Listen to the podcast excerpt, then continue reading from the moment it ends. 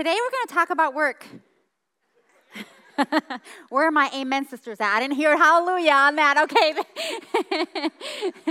so, uh, to get us started off about work, I thought I would just share a personal story, a work story of mine. So, when I lived in Champaign, I worked at Red Lobster. So, shout out to all of my Red Lobster friends and anyone who has worked in the food industry, like we share a bond. Okay, so one day at Red Lobster, a guy ordered a, a half order of pasta. And so I brought it out to him, and he was really upset. And he he is like making a scene and he's yelling at me. And he's like, I didn't order the full order of pasta. And I'm like, no, no, no, that, that's the half order. He's like, I'm not paying for this. And I'm like, it's the half order. And I'm trying to explain, like, the half order is just a big portion, so you get more for your money. Like, this should be a good thing, right? He's really upset and he's yelling. And then he starts taking his hands onto his plate of pasta and separating out the pasta as he's yelling at me. And I don't really know what he was saying because I was like, what's he doing? Doesn't that burn him? Okay, so this pasta is with Alfredo sauce. And Alfredo sauce at Red Lobster is hot. It's made with hot butter. And I can see the steam coming up as he's separating it on his plate.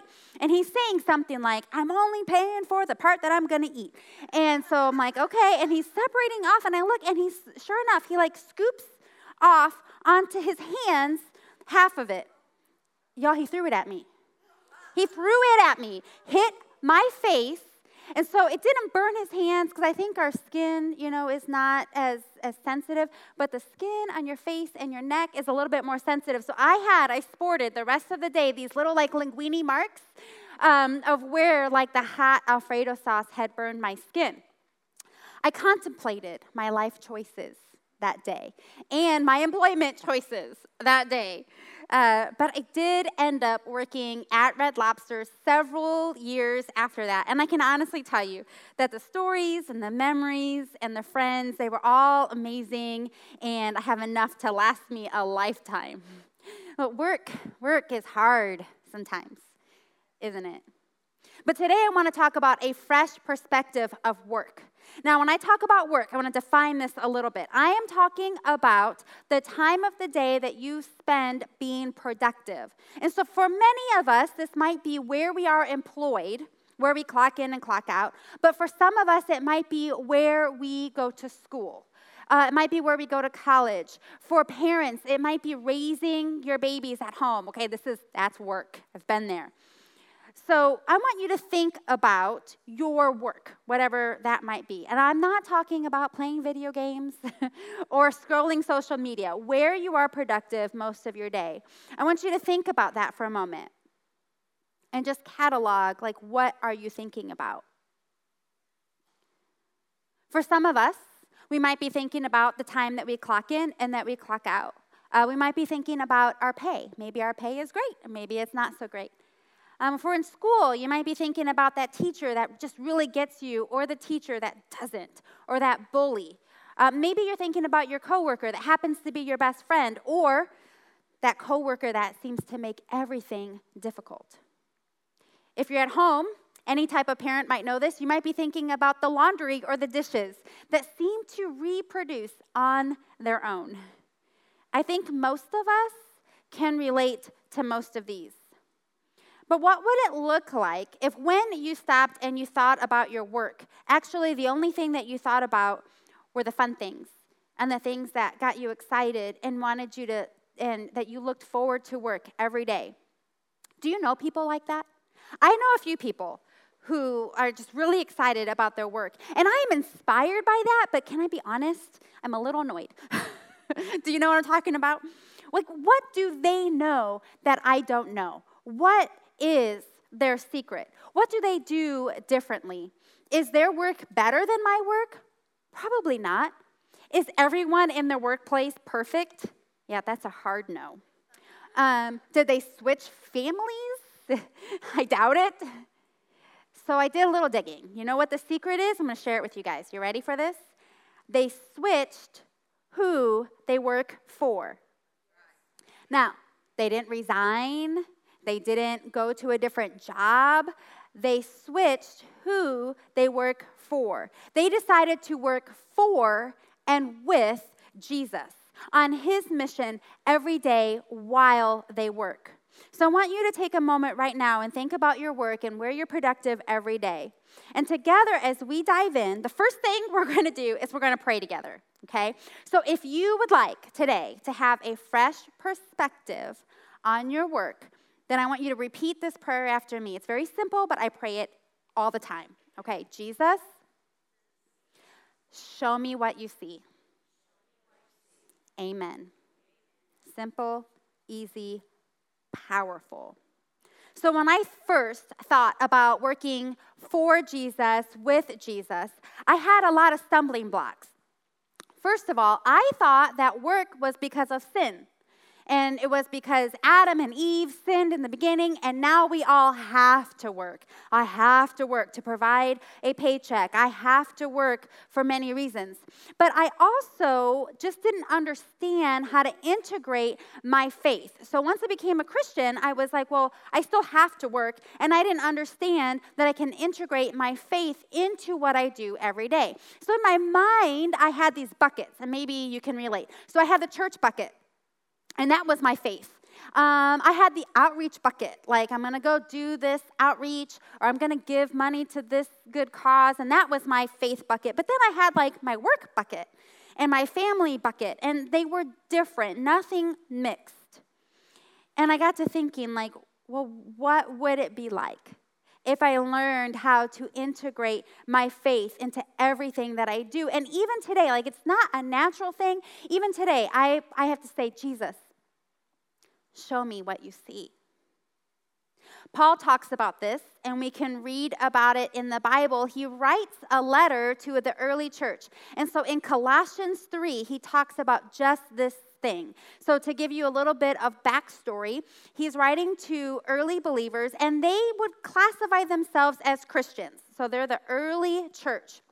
They believe in Jesus, but they're not quite understanding the resurrection. They maybe believe that Christ was resurrected. Some of them actually didn't believe that, but some of them did. But they really all had a struggle with believing that they too were resurrected with Christ. And so, as you can imagine, this affects their everyday life. And so, Paul is reminding them and us of the promise of the resurrection. And because Christ died for us, as us, that the moment that we accept that gift, we also are resurrected into a new life. And with that new life, we have a fresh perspective on everything we do. This includes treating each other well, it includes looking at each other with compassion. It's seeing past people's actions and seeing how Jesus loves them. And then Paul, later in that chapter, he goes on to talk about how this affects our relationships, our families, and even our workplaces. He urged the Christians, and therefore he urges us too today, to work for the Lord and to honor our employers, not just when someone is watching, but all the time. And he goes on to say in verse 23 work willingly work willingly at whatever you do, as though you were working for the Lord rather than for people. And so for me, like I, I guess I understood that, but I still struggled because I still thought that work was a result of sin. I thought, you know, if Adam and Eve hadn't done that, then my work would be sitting on a beach eating grapes off a grapevine. you know, that is just, I just thought that. And I was listening to a podcast by Tim Mackie, and he was talking about work. And I'm just listening along, and he says that work is actually God's idea. Okay, I, I'm tracking with that. But then I heard before sin even entered the story, work was God's idea. And that, to me, I was like, that little plot twist of the story led me down a huge path of discovering and my work in a whole new way because I thought work was because of sin. So, sure enough, I go back and I read my Bible. Did you know that that's in there? okay, so starting in Genesis 1, right? Because this is the story before sin enters the story, okay? So some of you guys know the Genesis story. The very first sentence of our Bible says, In the beginning, God created. Who is the first worker here? God. So then it goes on to say that God says, Let there be light. And he saw that the light was good. And he separated them and he called them what? Day and night. Exactly right. What is God doing? He is creating order out of chaos. For whose benefit? For ours. Then it goes on to talk about God created beautiful plants and trees. This an amazing garden. For who? For us. This is God's definition of work, creating order and something beautiful out of chaos for the benefit of others. So think about where you work right now, where you go to school or your home. Where's the chaos? Jesus, show us what you see. Show us where you want to take that chaos and make it into something beautiful. Show us how this can benefit others. I'm going to give you an example. Before I worked here, I worked at AgriFab, which is a factory just up the street on the same street that the church is on. And I worked in accounting and I was in their accounts receivable. Now, AgriFab is a pretty large company, but whatever size company, you know, they're always receiving payments in. Now, in my particular job um, where I worked, we received lots of different payments coming into the organization in various different ways. So when I thought about my job, this was the chaos because we had checks coming in here, and we had wires coming in there, and a lot of times they weren't for the right amount. They were supposed to be for this, and they were for that. And so my job, which I think is just beautiful, if you know me, you know, like I love data entry, I love spreadsheets. Um, I think in spreadsheets. I love processes, process management systems. And so to me, I was creating beauty out of this chaos. And so I had the privilege of allocating every single penny into the general ledger that it should apply to. So basically, I'm taking every single penny that comes into the place and saying, this is what it is to be paid for. Now, does this matter in the grand scheme of things? It does because this gives valuable information to the company. So, for example, I mean, I could talk all day about this, but I'm just going to give you a few examples of how this is valuable. The company can look at this and see what items sell well, because if you're looking at across all the, the items you have and the, and the SKU numbers for every item and the payments that are attributed to those, you see a few and then you see one go like this. Well, that's a good product. People are buying that. Um, you can also see what items have defects because anything anything that comes in that's not paid for all the way you have to mark it like it, it, has a defect. And so it wasn't paid for or it wasn't working and they want a refund. And so you can look and you can see the products that have oh there's a big defect here we need to go back and we need to look at the line and that creates that product and figure out why it's having a defect. You can also see the trend of how customers pay. Do customers pay on time? Do they pay late? If a lot of your customers pay late, why? Can we offer an incentive? Can we offer them a discount if they pay in 10 days? So this is very valuable information. Now, this type of information helps the company be successful and efficient. Companies that are successful and efficient can hire more people and pay more salaries. When people don't have to worry about where their money is going to come from, they can raise their families with love. Parents can focus on raising their families and not having to worry about their next paycheck when they work for a place that is successful and efficient. And children who are raised in families that are loved, do you get what I'm saying? Like it's a process, it goes on and on. So then I ask you again do you think data entry for a company is important? Yes. It benefits the company, the employers, their families, and the next generation, a whole community. This is God's design for work. In Genesis, kind of where we pe- uh, where we left off, um, in chapter 2, verse 15, it says, The Lord God took the man and put him in the Garden of Eden to eat grapes. I mean, that's what I thought. This is before sin, okay? This is before the sin story. To work, it's right there, to work it and take care of it. So, thinking again about where you spend your productive time, how can that benefit others? What type of work do you think can be used to benefit others? Anything. We just read about that in Colossians. Paul said, at whatever you do. Now, I want to take a moment because I want to make sure you don't hear me say what I'm not saying. So, we're just going to put a pause on the message and I'm going to take a little side step here for a minute. I want to be clear about something. If your line of work exploits another person, then you need to switch jobs. That, that's not of God. If you are unsure if what you do exploits another person, then come and ask me. I can, I can surely tell you.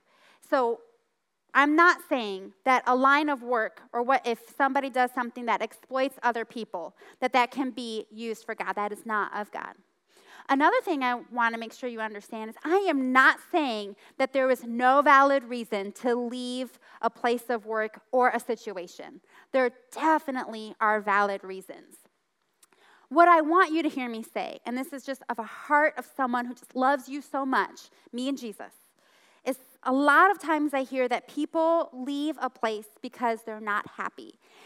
And I don't mean this to be rude or to be insensitive in any way.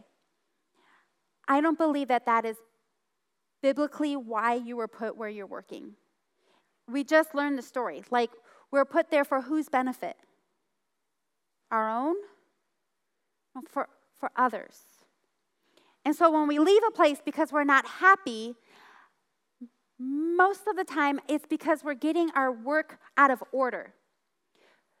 So when we understand that God has called us to create order and something beautiful out of chaos, when we understand that, and when we get to do that and partner with Jesus, it's, it's exciting. And when we see how that benefits other people, it's exciting. And that is biblical happiness.